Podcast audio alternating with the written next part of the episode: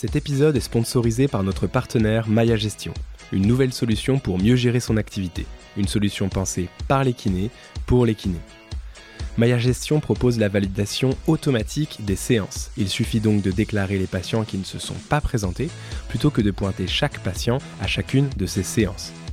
Maya Gestion propose également la prise de rendez-vous en ligne par le patient et la synchronisation des dossiers patients avec votre agenda. Vous pouvez ainsi y accéder partout tant que vous avez une connexion Internet sur votre ordinateur, tablette ou téléphone. Maya propose également des indicateurs ou des alertes qui vous permettent de connaître vos paiements en attente ou les séances à facturer, les impayés en gros. Bref, c'est un outil idéal pour optimiser votre temps et celui de vos patients.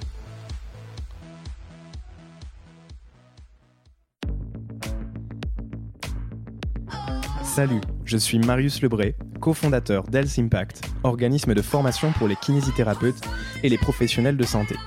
Avec Kinémania, je te propose de rencontrer des kinés ou des professionnels de santé qui ont un parcours un peu atypique et une vraie expertise. Je suis certain que mes invités vont t'inspirer et j'espère qu'ils t'apprendront énormément de choses. Bonne écoute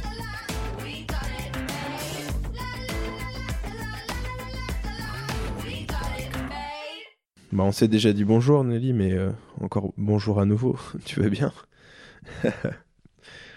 Euh, je, suis heureux de te recevoir aujourd'hui. C'était un, je te, connaissais de nom en fait. Bah, on en parlait juste avant pour préparer euh, succinctement ces, enfin, cet épisode. On parlait du Cortex et j'avais vu ton nom passer sur sur le cortex. D'ailleurs, on pourra en parler un peu plus tout à l'heure. Peut-être que tu nous définiras un peu ce, qu'était, ce, qui sont, ce que sont les missions du cortex, euh, ce que tu fais ou ce que tu fais plus.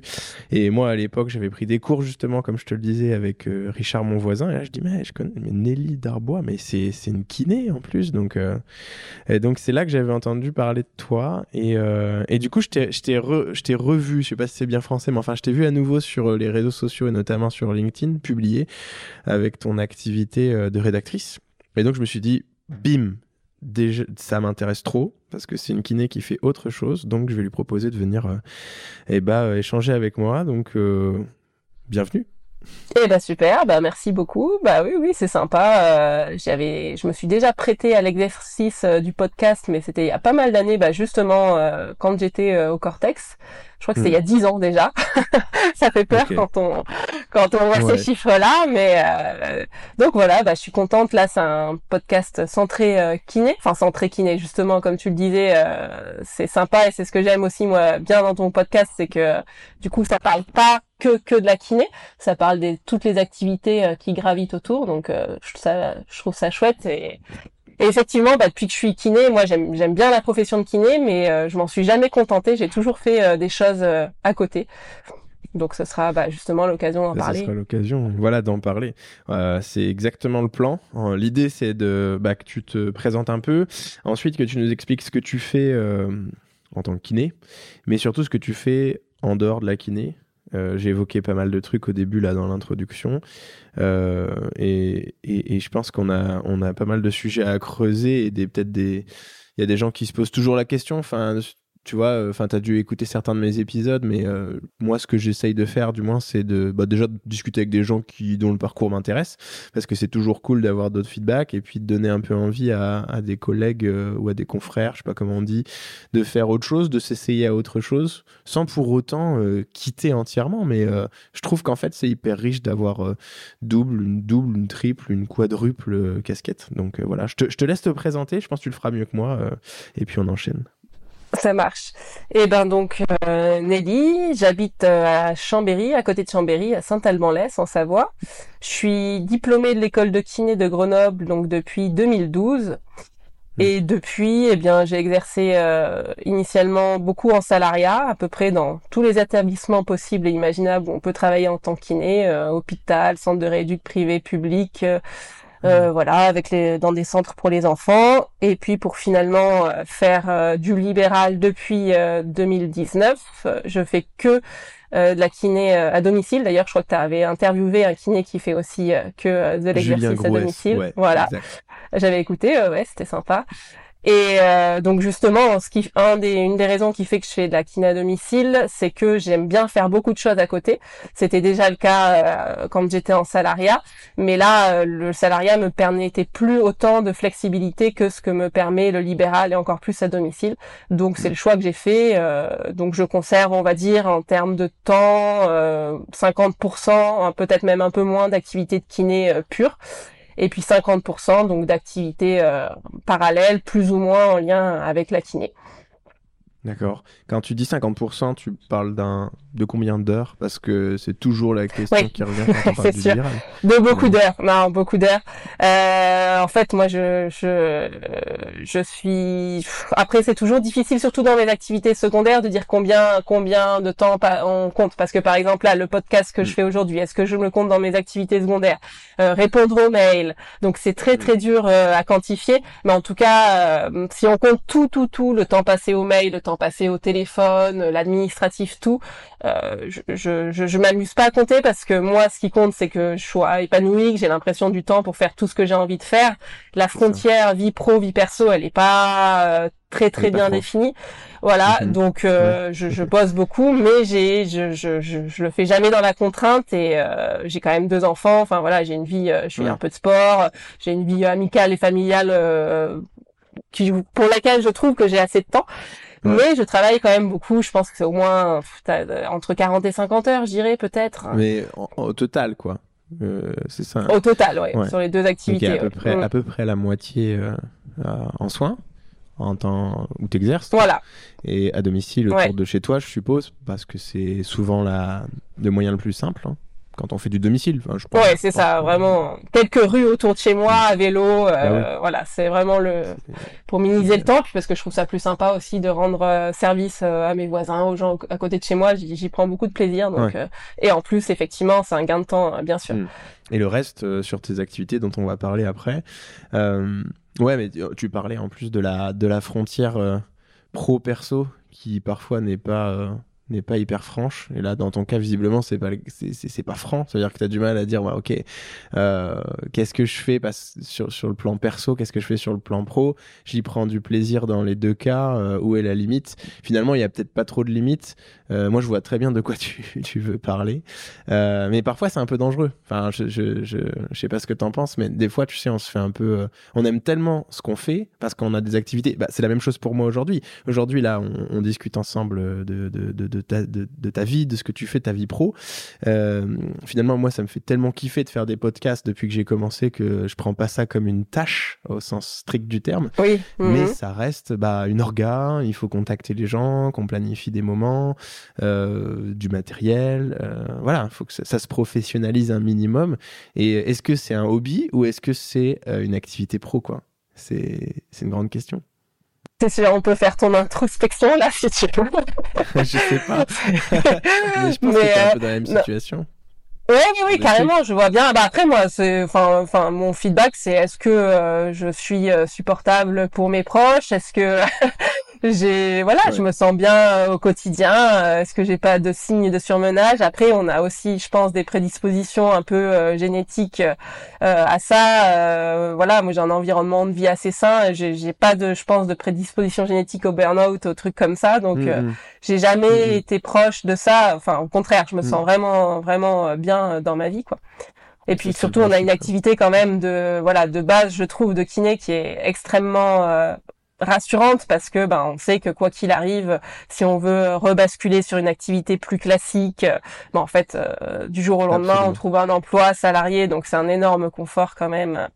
C'est un permet de relativiser. psychologique, tu vois. Tu, oui, c'est ça exactement. C'est mm. que nous, euh, on, bon, on, peut, on, peut, on peut pointer du doigt plein de choses sur l'activité du kiné, kiné libéral. C'était, euh, c'était, c'était plutôt la, à l'ordre du jour il y a quelques semaines euh, ces sujets-là, mais euh, au final, on a quand même la chance, il faut voir aussi les bons côtés, euh, d'avoir une activité où tu peux faire autre chose à côté, et si jamais ça marche pas ou tu as besoin de te retourner, bah, tu peux toujours tu t'y remettre ou augmenter ta charge de travail pour pouvoir en vivre décemment. Et ça, c'est cool parce que c'est pas c'est pas le cas pour tout le monde. Pour la majorité des gens, c'est pas ça, quoi. Je veux dire, quand tu bosses en CDI et que tu as un, travail, je sais pas, moi, tu es technicien ou ouvrier, bah, tu peux pas te permettre, comme toi et moi, là, tout de suite, de faire un enregistrement de podcast à 11h30. Donc, euh, donc ça, c'est sympa quand même. Faut pas, faut pas l'oublier. C'est sûr. Et donc, à côté, qu'est-ce que tu fais?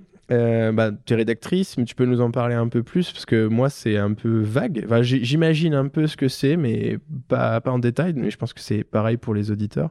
Donc dis-moi un peu ce que tu fais et comment tu y es venu surtout. Ouais. C'est important. Donc en fait, euh, j'ai toujours euh, depuis. En fait, j'ai. Bon, faudrait. Ça remonte peut-être euh, aux, aux, études à l'école de kiné de Grenoble, où déjà à l'époque, donc euh, c'était en 2009, entre 2009 et 2012 que j'ai fait mes études. à l'époque, déjà à Grenoble, on demandait de faire un mémoire de recherche et de passer quand même beaucoup de temps sur le mémoire, ce qui n'était pas forcément le cas dans d'autres écoles. Et moi, j'ai beaucoup, beaucoup accroché, accroché à ça. En fait, j'ai j'ai pas spécialement aimé la formation, on va dire, à l'école, les cours et tout théorique. J'ai bien aimé les stages et j'ai adoré vraiment le mémoire, euh, le fait d'avoir du temps pour euh, creuser un sujet, la recherche documentaire.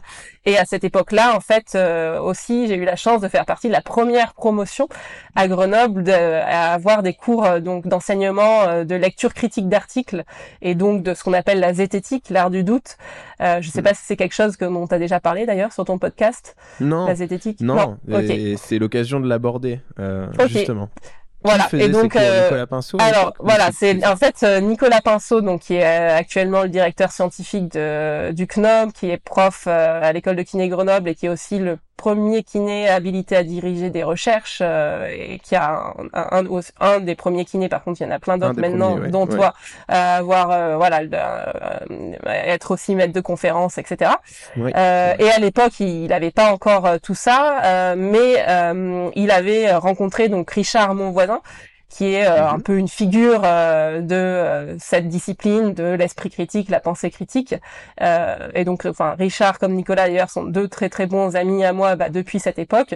Et à l'époque justement, Nicolas venait de rencontrer de Richard. Richard lui avait fait découvrir, on va dire, une, une autre vision, on va dire, de la démarche scientifique, de l'épistémologie, de la philosophie des mhm. sciences. Et Nicolas s'est dit, ah bah tiens, moi je vais essayer. Il était déjà prof à l'école de kiné de Grenoble. Je vais essayer de, on va voir si ça accroche auprès des étudiants. Enfin, j'espère d'ailleurs ne pas euh, déformer ce qu'il a voulu faire. En tout cas, c'est ma perception que de ce que j'avais en fait euh, à l'époque de ce qu'il a voulu faire. Il avait fait un tout petit TD euh, auprès de 10 étudiants, voilà, où c'était, je me rappelle très très bien tellement ça m'a marqué. Pourtant, c'était il y a, hmm. c'était il y a presque, enfin, 13, 14 ans. C'était sur le, la taille de, du pénis en fonction de si on utilisait Linux ou Windows. C'était un article dans Le Monde qui était paru sur ce sujet-là. Et donc en fait, euh, c'était euh, la lecture critique de l'article parce que l'article s'appuyait sur une étude scientifique et il nous montrait un peu bah voilà les, biais qu'utilisaient les journalistes dans, dans cet article-là. Et moi j'avais vraiment euh, énormément accroché en fait à l'idée voilà de remettre en question ce qu'on voit dans les médias lecture critique de, des études scientifiques j'avais vraiment adoré et donc depuis ce jour-là, je, je, me suis énormément documentée euh, par moi-même parce qu'à l'époque, on n'avait pas du tout eu plus de cours que ça. On avait juste eu un petit TD d'introduction de deux heures. Mm. Mais euh, moi, je me suis dit bon bah je veux je veux vraiment creuser plus ce sujet. Je pense que ça peut énormément m'apporter dans ma vie pro euh, comme ma future vie professionnelle. Et donc j'ai eu envie de faire mon mémoire sur ces sujets-là, sur ces thématiques-là. Et, euh, et, donc j'ai demandé à Richard, mon voisin, donc d'être mon, mon, maître de mémoire. Et puis euh, on a bossé ensemble sur euh, une analyse d'une pratique beaucoup utilisée par les kinés à l'époque, qui était la fasciathérapie. Et donc on a essayé de monter un protocole avec des fasciathérapeutes. Et puis et puis voilà, c'était une belle expérience, une belle initiation justement à la démarche scientifique, etc. À quoi en tirer, à quoi en garder aussi dans la pratique du clinicien qu'est-ce qu'on fait de tous ces outils-là, euh, la lecture critique d'articles finalement, à quoi ça nous sert euh, dans notre pratique. Et puis de là, euh, en fait, j'ai, comme j'ai beaucoup aimé tout ce qui était rédaction, etc., enseignement aussi, je me suis donc, j'ai, quelques quelques années après, bah, rejoint le collectif dont faisaient partie Richard et Nicolas, donc le, le Cortex, collectif mmh. de recherche transdisciplinaire, esprit critique et sciences, L'idée, c'est de rassembler des, des gens de n'importe quelle origine disciplinaire euh, que ça soit de la santé, euh, des sciences physiques, euh, de la science politique, euh, les, des éducateurs éducatrices spécialisés. on avait aussi quelqu'un qui avait fait carrière dans les maths, etc. Et pour le, le, point commun de tous ces professionnels-là, c'était d'enseigner donc l'esprit critique, la démarche scientifique, comment on évalue la validité, la fiabilité d'affirmation. Et puis on, on, faisait donc des enseignements, principalement des enseignements enfin en formation continue ou en formation initiale. On faisait des conférences à droite à gauche hmm. euh, pour euh, voilà présenter ces démarches. Et on faisait aussi, euh, c'est ça qui m'a emmené à, à, faire pas mal de rédactions, des, des rapports de recherche. Hmm. Euh, pour évaluer l'efficacité de certaines techniques pratiquées par les kinés dans la continuité en fait de mon mémoire justement parce que mon mémoire Nicolas l'avait présenté au Conseil national de, de l'ordre des kinés et, euh, et c'est euh, suite euh, à, la, à, ce, à mon mémoire qu'ils ont émis le premier avis déontologique en fait sur les pratiques exercées par les kinés. Et suite à ça, ils nous avaient fait des commandes au Cortex pour qu'on fasse en fait d'autres d'autres rapports de ce type-là. Alors après, euh, c'est toujours. Avait, juste interrompre trois secondes. Il y avait deux. Euh, toi, tu avais travaillé sur la, la, fasciathérapie, mais il y avait euh, l'histoire de l'ostéopathie crâniale et l'ostéopathie. Voilà, ça c'était après en fait. Quelques années après, du coup, le Conseil de l'ordre des kinés nous a demandé en fait de bosser sur ces euh, sur l'ostéopathie crânienne et viscérale. Il y a eu aussi la biokinergie entre temps. Donc on a rendu des rapports à chaque fois collectifs. On était euh, entre 4 et 6 à, bosser dessus, à énormément se documenter. Et puis après, euh, voilà, après les avis déontologiques, c'est encore autre chose. Voilà, moi je je me suis positionnée sur l'aspect rapport scientifique. Après, qu'est-ce que les gens en font derrière, c'est encore un autre un autre sujet. oui, c'est deux strates, hein. c'est deux strates différentes. Voilà, mm, c'est ça. Il faut pas faut pas les confondre. C'est ça, euh, exactement. Et d'ailleurs, vous pouvez retrouver les, les, publications de, enfin, du moins les revues systématiques sur l'ostéopathie viscérale et sur l'ostéopathie crâniale, parce que vous les aviez publiées et c'est aussi. Euh, ça a été une grosse aventure, ça, mais. Vos, visions sur des, dans des journaux en open access, donc vous pouvez oui, télécharger oui, oui. Euh, en partie, oui. Les premiers sont euh, ouais, une sur Plus One et puis euh, je sais plus même les autres. Comple ouais. Complement Alternative Medicine. Voilà. C'est ça, oui. Oui, oui, c'était l'idée aussi de les publier si possible, les rendre en accès libre, mais bon, ça aussi, c'est tout un sujet, le système de publication scientifique, ses failles, etc. Mais en tout cas, voilà, c'était très sympa euh, de faire ça. Et donc ça, je l'ai fait, ben, on va dire ça, c'était des activités que je faisais quand j'étais euh, salarié euh, à temps plein et que je faisais mm. à, côté sur mon temps libre. Ça prenait quand même beaucoup, beaucoup de temps, mais je le faisais avec grand intérêt et puis en collaborant avec des personnes super sympas, super intéressantes. Donc c'était très chouette. Et puis du coup, bah, dans cette dynamique-là, c'est vrai qu'à Grenoble aussi, bah voilà, Nicolas a été maître de conférence, Richard a été docteur, tout le monde était un peu finalement euh, dans les études supérieures à continuer, etc. Donc moi, je me suis dit bon bah tiens, est-ce que je ferais pas aussi euh, une thèse? Parce que mmh. on a eu l'opportunité aussi justement euh, bah, dans la continuité de mon mémoire, etc. Il y avait le Conseil de l'ordre qui était prêt à financer donc une thèse justement avec sous le contrat CIFRE. Euh, donc moi je m'étais dit bien pourquoi pas? Et puis j'avais réussi à avoir un financement donc le congé euh, de formation professionnelle je crois pour les salariés. Euh, donc j'avais pu faire un M2 euh, et euh, donc très très sympa, une année très sympathique, mais alors plutôt sur le plan humain, parce que sur le plan euh, contenu, c'était sympa, mais j'ai pas appris grand chose. Comme moi, j'arrive mieux à me décommenter par moi-même que face à un enseignant qui, qui débite un cours, même si c'était très sympa.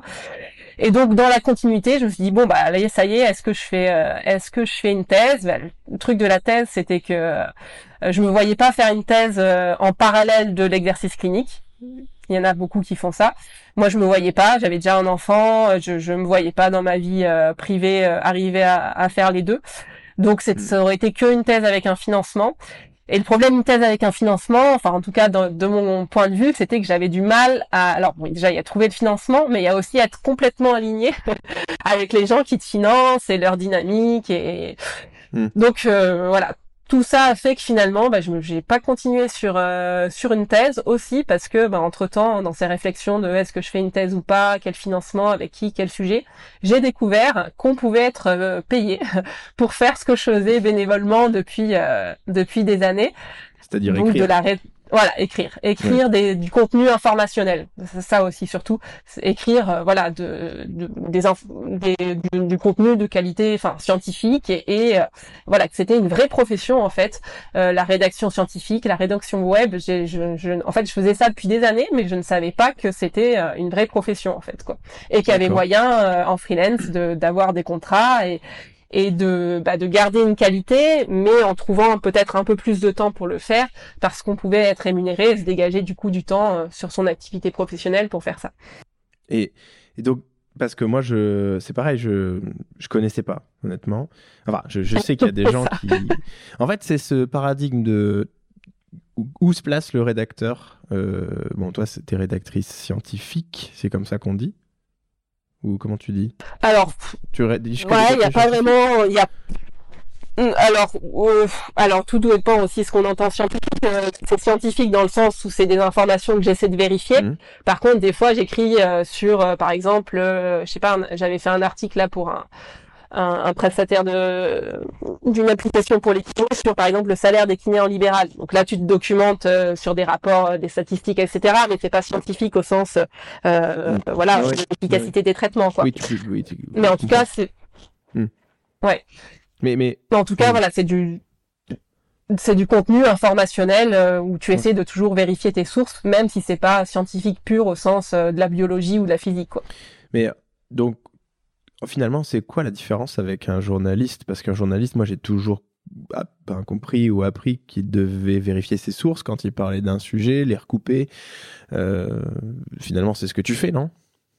Alors moi, oui, oui, bien sûr. Après, c'est vrai que comme tous les métiers, je pense qu'il y, y a, pas mal de mots pour désigner la même chose. On parle de euh, en fait, ça dépend du média dans lequel tu écris, euh, de effectivement ton cursus, de euh, journaliste, ça va peut-être plus sur des choses d'actualité, alors qu'un rédacteur, ça va plus être euh, du contenu, on va dire froid, euh, déconnecté de l'actualité. Mais en, en, gros, des fois, je me présente en tant que, selon le, la personne à qui tu contactes, tu te présentes en tant que journaliste, rédacteur, rédacteur web, journaliste web, rédacteur scientifique, communicant digital. Enfin, après, c'est vrai qu'il y a pas mal d'étiquettes et ce qu'on met derrière on peut s'amuser à mettre des définitions euh, conceptuelles et tout, mais en gros, c'est journaliste. Hein, on, est d'accord, mais plutôt sur des sujets plus froids qu'un journaliste qui va un peu plus traiter l'actualité. D'accord. Mais tu travailles pour qui Et bon, tu travailles pour toi, mais je vois, je suis sur ton site en fait, euh, parce que c'est plutôt bien fait. Il y a, plein d'infos, et euh, ça veut dire que tu tu, loues aussi tes services à des gens qui voudraient avoir du contenu de qualité que toi tu pourrais délivrer? Ça, se passe comment en, en pratique? Ouais, euh, en fait, euh, il, en fait oui, c'est moi j'ai le statut donc en tant que kiné, tu peux avoir tout à fait une activité secondaire. Donc je peux par mhm. exemple facturer des gens comme pour les, les kinés par exemple qui feraient des actes hors nomenclature, qui font des factures pour euh, je sais pas des séances de massage bien-être etc. Moi je peux émettre des factures et demander et délivrer des services d'une autre nature et notamment de la rédaction.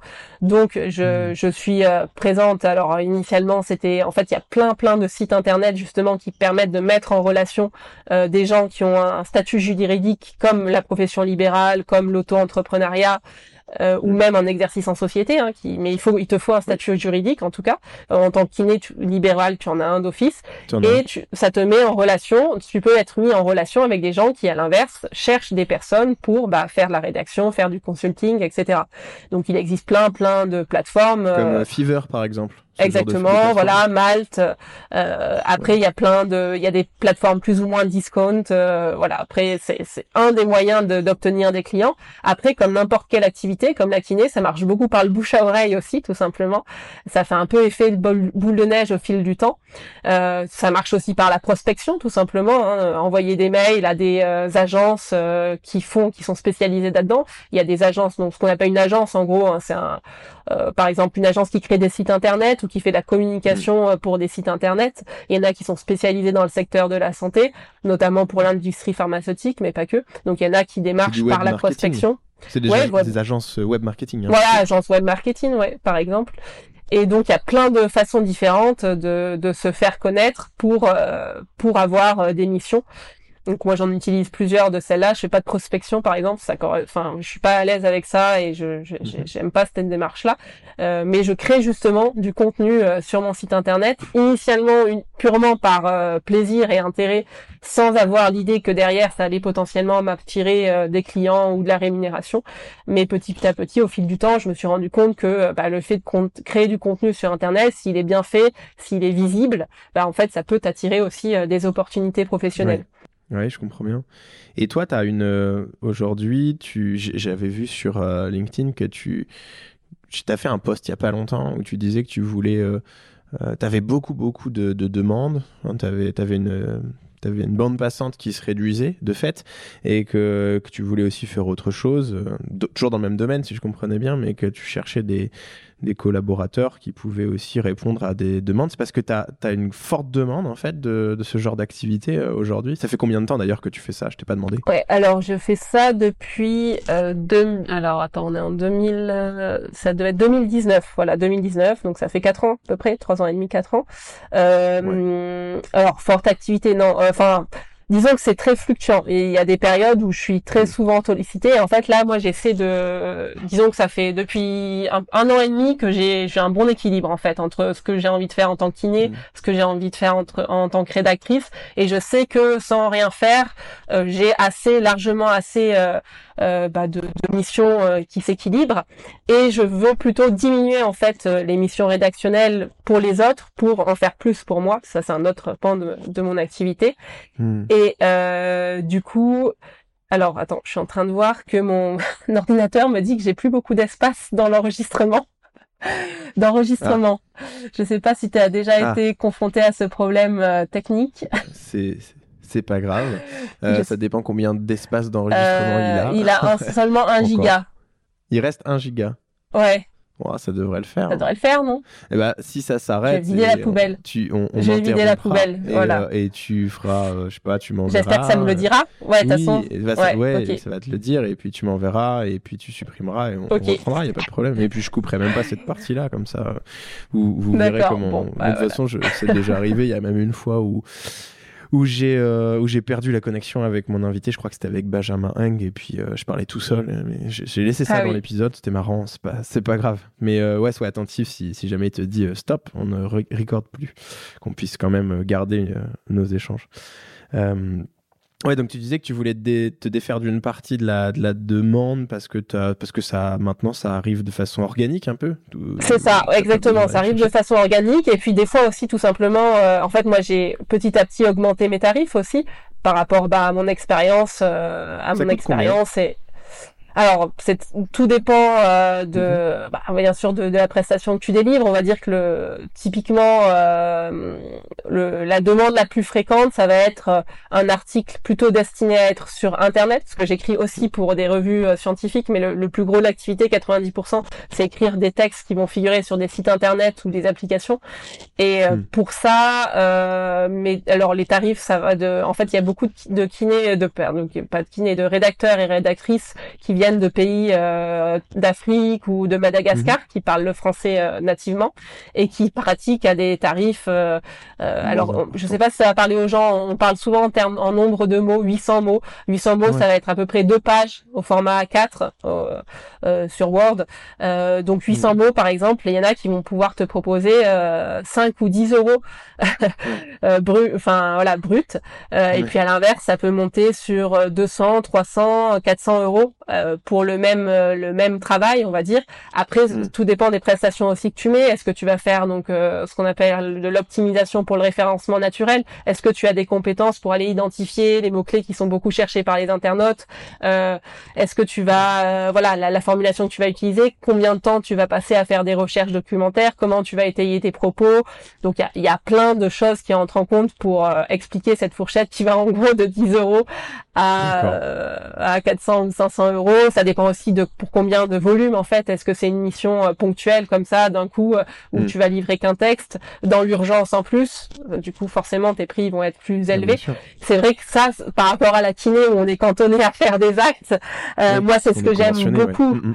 C'est que, euh, en fait, c'est c'est aussi ce qui fait que j'aime bien cette activité, c'est que vraiment tu t'arranges directement avec le bénéficiaire, sans convention au milieu qui vient euh, bah, limiter tout ça. Et bah en fait, vous trouvez un compromis. Et si ça convient pas, bah c'est pas grave, tu vas voir quelqu'un d'autre en fait.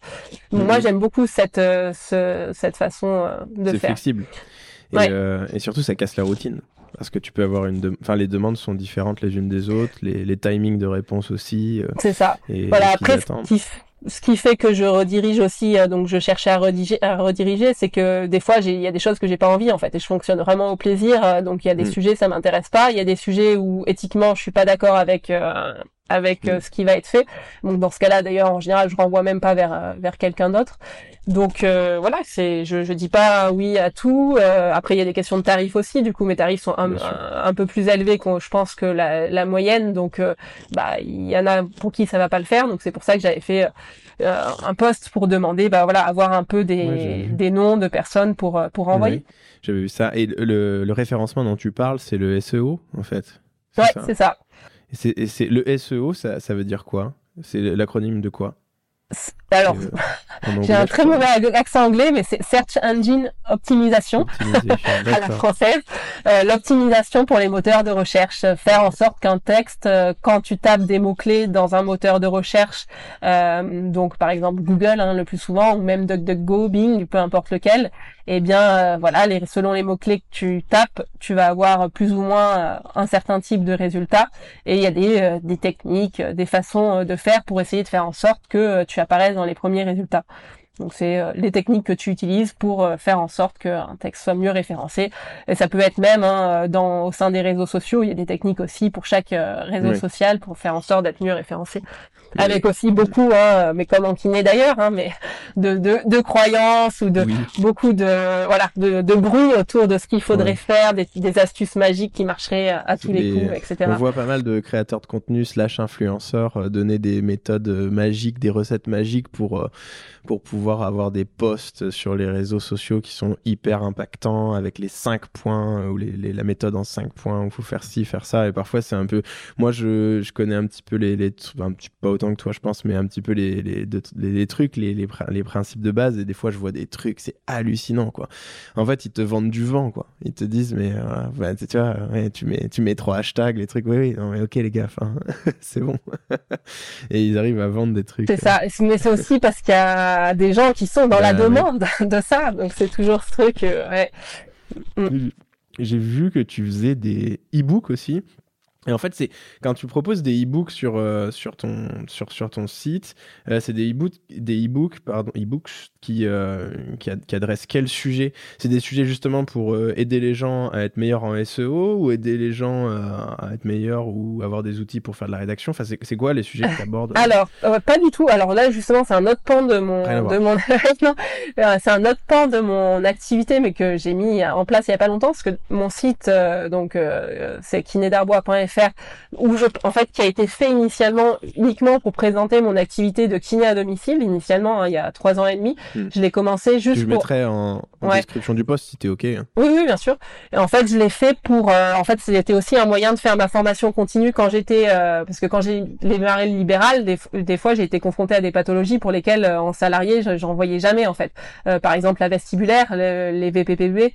Je, et du hmm. coup, je me suis énormément documentée sur certaines pathologies, pareil sur euh, certaines pathologies de l'enfant et tout. Et comme moi en général, j'arrive, j'adhère pas bien aux formations, on va dire scolaires, théoriques, que ce soit en ligne ou en présentiel, euh, mon meilleur moyen, je trouve, de me former, c'est de rechercher de la doc par moi-même sur PubMed ou d'autres sites, de regarder des vidéos euh, sur YouTube en anglais de kiné anglophone. J'aime vraiment bien me documenter comme ça. Et je me suis dit bon bah tiens, plutôt que le garder pour moi, à chaque fois, je vais faire un petit article récap. Et comme ça, quand je verrai un nouveau patient, parce qu'un VPPB, enfin moi en tout cas j'en vois pas très souvent, j'en vois par exemple une personne par mois, et bah au début euh, j'avais besoin de me remettre d'actualité, bon alors attends c'est quoi déjà, tous les tests etc. Donc j'ai fait ça euh, à, la base pour ça, et puis ben comme j'y ai pris goût, parce que là j'écrivais vraiment librement pour moi, au fur et à mesure du temps, euh, que je me suis formé aussi un, minimum au référencement naturel, mon site est devenu très très visité.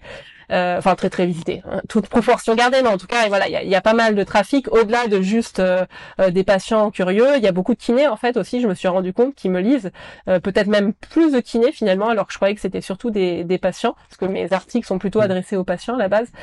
Et donc, euh, justement, voyant que, bah voilà, en fait, il y a, y a différents euh, moyens de, de, monétiser en fait tout simplement un site internet aussi pour qu'il te rapporte des revenus pas par rapport aux nouveaux produits que au nouveau euh, contenu que tu crées, mais par rapport à tout ce que tu as euh, déjà créé avant. Déjà. Et, c'est ce que je me suis un peu donné comme objectif sur 2023, c'est de justement euh, prendre moins de missions pour avoir plus de temps à consacrer finalement à ce que j'écris pour moi avec ma propre ligne éditoriale, avec mes propres, on va dire, exigences épistémologiques, éthiques. C'est voilà, même si genre, je suis très très content des clients pour lesquels je bosse, voilà, c'est c'est top, mais c'est encore différent d'écrire pour quelqu'un et d'écrire pour soi. Et donc j'essaie, bah voilà, de, de, monétiser en fait euh, mon site internet. Et mhm. un des moyens que que j'ai trouvé, c'est de créer des e-books. Donc là, pas euh, même si c'est un projet, mais voilà, c'est pas c'est pas sûr que je le fasse. Là, les e-books, c'est tout simplement pour les pour les kinés praticiens pour les kinés. Qui me contactent. En fait, j'ai fait des e-books sur les sujets pour lesquels j'étais le plus contacté en perso euh, et pour lesquels j'estimais avoir des compétences qui sont plutôt sur comment développer ou diversifier son activité de kiné. Ouais. Euh... Et, et je, je, vois ça. C'est euh, par exemple développer sa patientèle de kiné pédiatrique, cette étape pour développer efficacement le, le HN, hors nomenclature pour ceux qui n'ont pas l'acronyme, augmenter ses revenus de kiné libéral sans prendre plus de patients, ce qui est important à préciser. Euh, développer la patientèle de kiné à domicile qui vous correspond, ce qui correspond, euh, ce qui fait écho d'ailleurs au, à l'épisode avec avec Julien Grouès. Et ce qui me fait marrer, c'est que le prix d'achat de, tes e-books est, de 16,13 euros. Et ça, euh, si vous êtes pas kiné, vous comprenez pas mais je vais vous expliquer. Si vous êtes kiné, vous comprenez parfaitement. 16,13€. D'ailleurs, tu le dis sur ton site, tu dis, bah voilà, chaque e-book est au prix unique de 16,13€ parce que 16,13€ correspond à l'AMK 7,5. Et chez nous, euh, quand on cote euh, un acte, euh, l'acte, je dirais, principal standard, c'est l'AMK 7,5. Donc une séance de kiné standard vaut en général 16,13€. Et c'est ça ce qui m'a fait rigoler. je trouvais que c'était, c'était, c'était un, un, beau clin d'œil. C'est ça, ouais. Mais puis c'est dur de trouver des, des, prix en fait. C'est compliqué parce que moi, ces conseils-là, enfin, tu vois, ça, ça me dérange pas du tout de les, les donner à titre à titre bénévole, ponctuellement. Euh, mais voilà, j'ai eu vraiment envie de. Le problème aussi des conseils donnés à titre bénévole, c'est que des fois, mais un peu comme avec nos patients, ça t'engage pas vraiment en fait. Et là, en proposant, euh, en fait, c'est une forme d'engagement aussi. Les gens qui sont prêts à acheter, bah, ils s'engagent potentiellement et peut-être que pour eux aussi, ça aura un intérêt parce que le fait de débourser un petit peu d'argent, euh, bah, ça t'engage derrière aussi euh, peut-être à plus mettre à profit ce pourquoi tu t'es documenté. Donc voilà, c'est un petit truc que j'ai lancé il y a, il y a un mois euh, dans un de mes projets de monétiser mon site, mais tout en voilà, en, la majeure partie du temps, je consacre parce que c'est ce pourquoi je prends le plus de plaisir à faire vraiment des articles en accès libre pour, pour mon site internet. Mais voilà, c'était un petit projet. Non, mais euh, c'est intéressant. Et quand je vois, tu vois, tu proposes aussi des, des, des courriers de présentation, des, des, des, factures, des devis types, des bilans types. C'est des outils euh, qui, qui, paraissent un peu basiques, mais qui sont, euh, qui sont d'une grande aide pour, pour certains des, de, nos confrères, et notamment quand tu commences ton activité. En plus, tu as des tarifs qui sont vraiment abordables. Enfin, voilà, c'est pas, hein, tu vas en passer à 400 euros. Après, bon, chacun, chacun est libre d'acheter ou de pas acheter. Hein, ça, c'est comme ça. Mais, euh, mais ça, je trouve ça sympa. Ça me fait penser à un, un, truc. Euh, tu vois, je m'étais dit euh, quand moi, quand j'étais jeune kiné libéral, je galérais toujours à, à, savoir combien je gagnais, combien je pouvais garder pour moi. Tu sais, c'est un peu vulgarisé, ah mais mm. tu, je pense que tu vas comprendre et, et, mm. tu comprends déjà. Euh, en gros, euh, on dit toujours, euh, bah voilà, quand, parce que nous, on gagne quand on est libéral, conventionné ou pas, peu importe, on a un chiffre d'affaires. Et ce chiffre d'affaires, c'est pas, c'est pas nos revenus, c'est pas nos, nos, revenus nets, naturellement, c'est un chiffre d'affaires comme une entreprise, en plus simple. Et on disait toujours, bah faut, faut considérer que tu 50. Ouais, ouais c'est le terme qui revient. Mais ça, c'est, c'est pas, tu sais, ça revient tout le temps, mm. mais c'est pas c'est pas c'est à la fois vrai et pas vrai. C'est-à-dire que dans grande en règle générale dans les grandes lignes c'est le cas mais euh, mais en fait il y a plein de situations euh, qui peuvent être différentes sans être complexes pour autant. Euh, parce que ça dépend si il y a des amortissements même des amortissements simples des gens qui ont, par exemple les gens qui font du libéral et qui ont une voiture pour le faire. Le, cas de Julien Grouès par exemple dans, l'épisode précédent qui disait que bah, donc lui il avait une ce qu'on appelle un leasing je sais pas quoi une location longue durée ou je sais pas quoi et donc ça ça fait un gros amortissement et en fait, je me disais, waouh, c'est con parce qu'à l'époque, si j'avais eu un outil en ligne que, j'achète pour une somme modique, mais auquel je peux accéder, euh, un Excel, tout simplement, un Google Sheet ou un je sais pas quoi Sheet, mais enfin, tu vois, un, un Excel, un tableur qui est un peu figé dans lequel je rentre euh, mes coûts. Euh, pour faire une simulation, ça permettrait de, ça m'aurait permis de simuler plus précisément combien je peux garder pour moi, pour le dire clairement, et combien je dois garder pour payer euh, mes impôts, mes taxes, mes cotisations. Bah, il y a un, ouais, il y a un outil qui est pas mal, c'est le, qui est gratuit en ligne, c'est le, qui a été mis en place il y a pas longtemps, c'est un simulateur de l'URSSAF qui permet vraiment de, d'avoir le détail en fait, beaucoup plus que ce que j'ai vu jusqu'à présent, notamment si tu peux mettre, et il est bien fait parce que souvent le, le contenu délivré par le site de l'URSSAF, ouais. voilà, c'est horrible. Et non, là, franchement, c'est ultra ergonomique, simple à comprendre, vraiment, enfin, au plus simple de ce qu'on peut comprendre sur ce sujet-là. J'en parle dans, le e-book, mais je peux, enfin, je peux te filer le lien même euh, comme ça. Il y a pas, il y a aucun souci. Je crois que j'en parle aussi sur mon site dans, dans un des articles. Euh, il est vraiment bien fait. Et tu peux aussi mettre justement euh, si tu as des revenus euh, issus de rétrocession ou en gains divers, justement, quand tu as une activité secondaire, tu as trois cases à remplir et après tu as une version où si tu veux passer un peu plus de temps à euh, détailler, euh, tu peux cocher des cases en plus et il est vraiment euh, bien fait. Et puis il te montre aussi à quoi tu cotises à chaque fois. Il, est pas mal cet outil. Donc c'est encore mieux ah d'ailleurs qu'une feuille bah, Excel. ah bah cool. Mm. Bah j'avais pas connaissance de ça. parce que en plus, tu vois, je me disais, mais au fur et à mesure du temps, certains d'entre nous, moi, moi y compris, on, s'était fait ces petits outils-là. Oui. Et, euh, et, euh, et, ces trucs-là, ils sont, ils, doivent évoluer aussi. C'est-à-dire que bah, les taux changent, les, les plafonds changent, et, et euh, du coup, t'es jamais vraiment à la page, donc c'est compliqué à diffuser. Parce que comme tu l'as dit juste avant, quand tu, quand tu donnes un conseil ou quand tu diffuses une information qui peut être d'intérêt pour des gens, si tu le, fin, si tu t'engages d'une certaine manière. C'est-à-dire que, bah voilà. Hein, et en fait, le fait de, de, de, le faire régler à une personne, bah tu t'engages toi aussi personnellement à, à, le mettre à jour, etc. Et aujourd'hui, ça n'existait pas. Donc c'est cool si tu m'envoies le, le lien, comme ça je pourrais le, je pourrais le diffuser, parce que je pense que c'est une question récurrente et euh, un besoin chez nous, pour la plupart des gens. Quoi. Ouais, carrément, ouais, c'est sûr. Et. Euh, Aujourd'hui, là, dans l'année dernière, tu as, eu combien de clients, de commandes je te, te demande pas de, de chiffres, euh, je te demande pas de, de, de chiffre d'affaires ou de ces trucs-là, mais je parle de combien de personnes t'ont sollicité et combien de commandes t'as délivré l'année dernière sur cette activité pour qu'on ait une idée un peu de la quantité, le volume que, ouais. que t'as réussi. Euh, alors c'est un peu, alors là vraiment je sais pas. Après j'ai des clients, en fait j'ai des clients réguliers, des, petits, des, des, gros. Ouais, ouais. j'ai des clients euh, réguliers, donc euh, par exemple là sur l'année dernière euh, organismes de formation continue et euh, des, des SaaS, donc des, des gens qui font des, des logiciels, notamment pour les professionnels mm. de santé.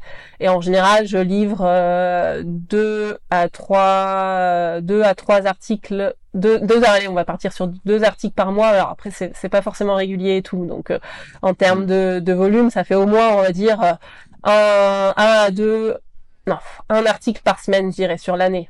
Parce qu'après, il y a des commandes. Et puis après, j'ai des commandes ponctuelles. Et puis j'ai des, par exemple, euh, l'été, j'ai une assez grosse mission. Là où pour le coup, c'est vraiment la rédaction scientifique pure pour un journal à destination des pneumologues, euh, où je fais vraiment là euh, des, des mini revues littérature. Donc là, ça s'ajoute euh, ça.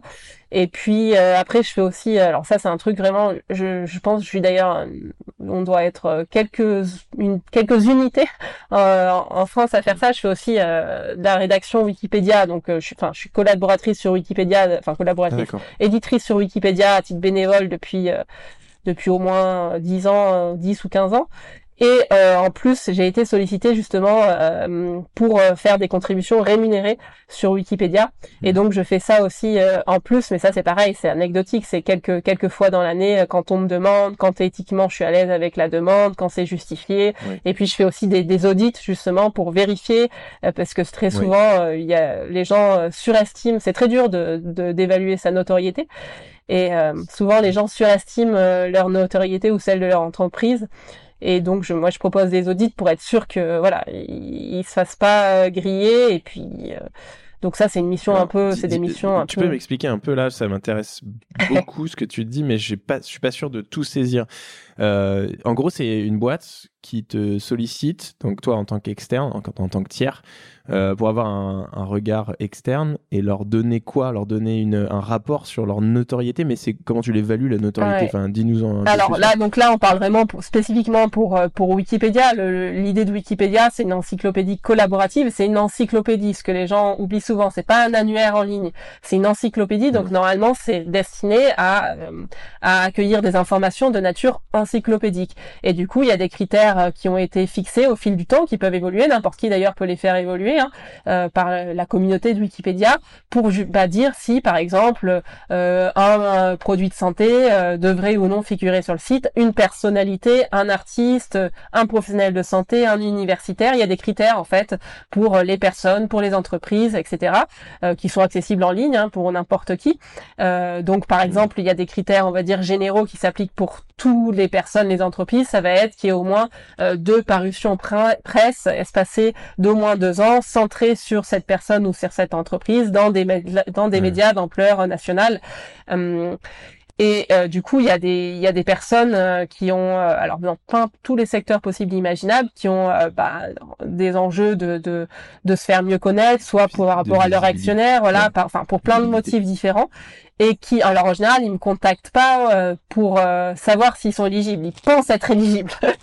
et c'est moi qui leur explique que ça marche pas comme ça, que je vais pas leur ajouter une page Wikipédia, mais que la seule chose que je peux leur proposer, et très souvent ils disent non d'ailleurs, hein, certains disent oui, mais d'autres disent non, c'est que d'évaluer déjà dans un premier temps euh, leur notoriété, leur faire un rapport détaillé, et comme ça ils sauront derrière si, et ça, ça arrive des fois, oui, si leur notoriété est suffisante selon moi, donc l'argumente, hein, comme n'importe quel rapport scientifique que tu ferais, euh, je vais chercher voilà des parutions presse, j'argumente mon propos, euh, sachant que de toute façon il y a une interprétation aussi. Hein, donc, euh, mm, mais mhm. voilà, je leur dis bah moi je suis prête parce que ça et ça, je peux vous faire la page, je pense, ou bah non, là c'est trop limite, il vous faudrait ça et ça et ça, et bah on venez me voir plus tard quoi.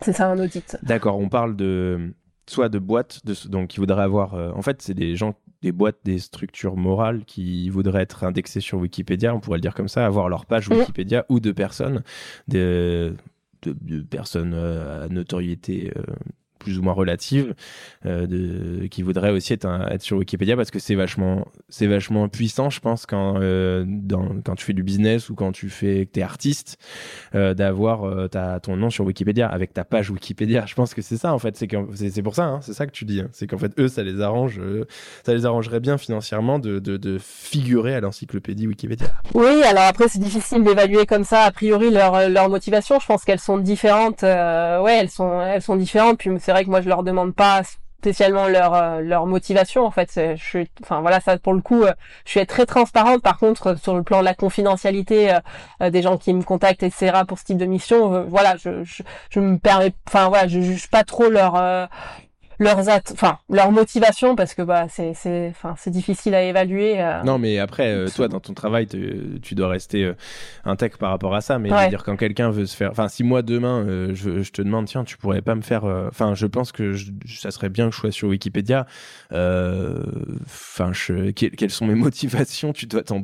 Bah, après tu peux avoir des des motivations aussi tu vois le de de cause aussi tout simplement aussi indépendamment d'ailleurs c'est enfin moi enfin c'est j'interviens aussi sur des sujets on va dire plus euh, autour de la politique euh, la démocratie euh, sur Wikipédia parce qu'il y a aussi des enjeux des fois j'ai eu des fois aussi des, des gens plutôt du milieu associatif qui me contactaient mm. plutôt pour faire entendre faire valoir des causes en fait. Alors après bien sûr il, peut y avoir des égos aussi derrière ou des enjeux financiers mais, pas que du mais il y a aussi des gens qui ont ça non non non c'est vraiment il y a beaucoup d'enjeux idéologiques. D'accord des universitaires aussi, des universitaires qui n'ont pas forcément monté leur start-up ou qui et qui euh, c'est un peu le combat des idées aussi Wikipédia, donc il y a vraiment des motivations très très euh, très, très différentes. pour les, tu vois, je, je, je, le saisis bien pour euh, pour pour pour des, des ouais, le monde associatif ou universitaire. Ouais, exact. Alors les mmh, universitaires, je le saisis partiellement, par exemple, parce que je enfin je fais partie du milieu universitaire aussi, même si j'ai pas de titre universitaire, au, enfin je n'ai pas de poste universitaire au sens strict du terme, et je veux dire un universitaire qui euh, qui voudrait se faire euh, se faire indexer, je sais pas comment on dit, mais enfin figurer sur Wikipédia. Mmh. Bon, je peux imaginer que il y a le combat des idées, mais mais si tu veux, tu sais comme tu connais le le fonctionnement de, la, carrière universitaire euh, aussi, euh, cette espèce de bataille pour euh, la publication scientifique, donc le nombre de lignes qu'on peut mettre à son CV, mais aussi quand on demande un grant, une bourse, quand on fait un, une demande un, un appel d'offres, le porteur de projet est parfois beaucoup plus important que l'idée qu'il porte. Quoi.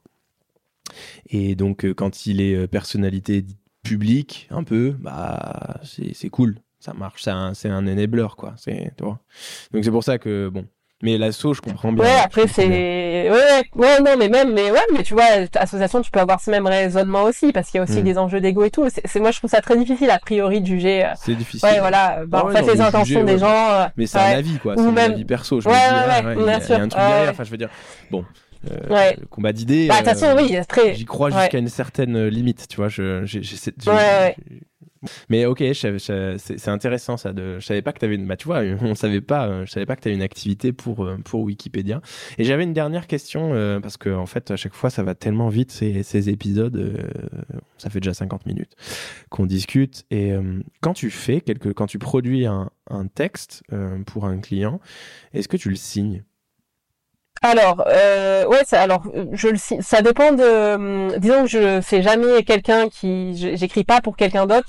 Si, si, euh, en fait, soit la, la, personne me demande, ça fait partie de la prestation, ils veulent utiliser euh, mon nom.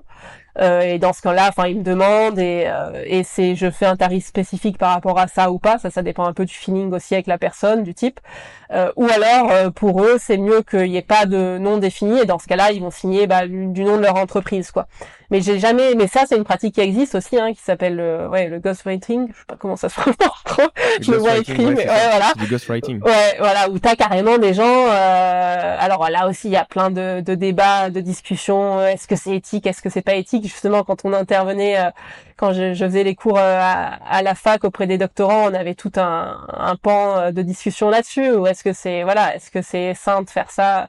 Mais donc ça, ça existe aussi, mais moi c'est pas quelque chose que, que je fais. Il y a des gens, il y a des par exemple des auteurs, des écrivains qui font écrire leurs livres par des, des ce qu'on appelle des nègres aussi tout simplement. Ouais, ouais, ouais. c'est le terme. C'est le terme, ouais, effectivement. C'est c'est un, un, ça m'a toujours ça m'a toujours étonné, quoi. Euh, bon, le terme aussi, mais, euh, mais c'est rentré dans, dans, le vocabulaire. Mais, euh, mais c'est le fait de, de, de, publier, tu sais, un, un, bouquin en ton nom, une, je sais pas, une biographie, je sais pas quoi. Et en fait, t'as pas écrit un seul mot, quoi. C'est c'est un peu particulier, mais je sais pas, t'en penses quoi, toi? Oui, c'est que particulier, comme tu dis. Après, bon, bah, je sais pas les motivations. Faudrait creuser du côté des motivations euh, des gens, euh, des gens qui font ça. Mais comme moi, ce que j'en pense surtout, c'est que si les deux parties sont ok, si la personne qui écrit euh, est ok et que la personne, enfin voilà, je me dis, bah, a priori, j'y vois pas forcément d'inconvénient, même si moi, c'est pas quelque chose qui m'attire. Oui, mais c'est, c'est, c'est, c'est, comment dire, c'est que c'est déclaré. Enfin, je veux dire, c'est, c'est de, de notoriété public parce que c'est consultable. Par exemple, un bouquin qui est écrit par quelqu'un d'autre pour, euh, pour euh, je sais pas, une star, enfin, quelqu'un qui, qui a une visibilité publique, si euh, le bouquin titre avec le nom de la personne dont, dont c'est l'histoire, par exemple, si c'est une autobiographie, une autobiographie, pour le, pour le coup, moi, ça me va si à l'intérieur, il est bien noté que le texte a été écrit par un, par un écrivain, enfin un rédacteur, et on le cite, quoi. Tu vois? Mais t'as pas besoin d'en faire, euh, de le mettre en quatrième de couverture, mais euh, voilà. Ce qui, est, ce qui m'étonnera toujours le plus pour ce genre de, de bouquin, tu vois, c'est qu'en fait, le, la personne euh, qui, qui, voilà, dont, dont, dont, c'est la vie, dont c'est l'autobiographie, ça accapare le, le travail. Ça arrivait, hein, ça arrive toujours. Bah oui, c'est mon bouquin, je l'écris, mais en fait, pas du tout, quoi, tu vois. c'est juste ça. Et c'est ok, c'est ok que ce soit quelqu'un d'autre qui l'écrive, mais bah dis-le, quoi. c'est, voilà.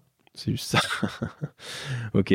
Euh, si on veut te contacter, Nelly, on te contacte vers via quel canal? Alors bah à, euh, à titre enfin voilà, titre personnel, c'est plutôt mon mail tout simplement. C'est vrai que je suis pas alors je me suis mis à ouais, ça doit faire un an que je suis sur les réseaux sociaux, enfin juste LinkedIn. Après j'ai les autres mais je mm. j'arrive pas à suivre euh, enfin voilà, je il y a que LinkedIn où je je suis présente. Je trouve que c'est le réseau social, je sais pas, tu y es toi d'ailleurs dessus? Tu utilises LinkedIn? Oui, oui. Oui, ah oui, voilà. Mais je, trouve que c'est. suis de plus en plus, ouais. Ah ouais, bah moi c'est le mon préféré. Un ouais, voilà larvé par euh, par tous des, des trucs pas enfin je trouve que euh, comment dire c'est il y a moins de il y a moins de de, de, de, débats acharnés sur des trucs à la con avec des gens qui s'écharpent et qui s'insultent même si ça peut arriver et ça mm. va arriver de plus en plus peut-être parce ouais, que dépend, ça. en fait qui migrent sur ce réseau mais ça. pour le moment pour le moment c'est plutôt voilà moi j'aime bien l'état d'esprit j'aime bien c'est assez sain c'est moins aussi euh, rapide instantané que Twitter et tout donc euh, ça me va bien donc je me je publie une fois par semaine si j'ai quelque chose à dire je, je, me suis toujours dit que je veux jamais publier pour publier euh, mais ça fait partie aussi justement euh, voilà de ma visibilité pour de, futurs clients et puis pour mes actions sur Wikipédia, etc. Je publie une fois par semaine et puis je, je regarde un peu vite fait euh, ce qui s'y passe. Mais euh, donc LinkedIn sinon ou, ou par mail. voilà. Ok. Et eh ben rendez-vous sur LinkedIn ou LinkedIn, je sais pas comment, j'ai jamais su comment dire ça, ou sur ton site euh, kinedarbois.fr. Je le mettrai aussi en, en, en, description du post. Merci pour ton temps, merci pour cet eh ben, échange. merci bien à toi et euh, peut-être euh, à bientôt en, en vrai si, euh, si on a l'occasion. Ouais, bah carrément, carrément. Merci beaucoup Nelly, très bonne journée. À plus. Salut. Bravo, tu as écouté cet épisode jusqu'au bout.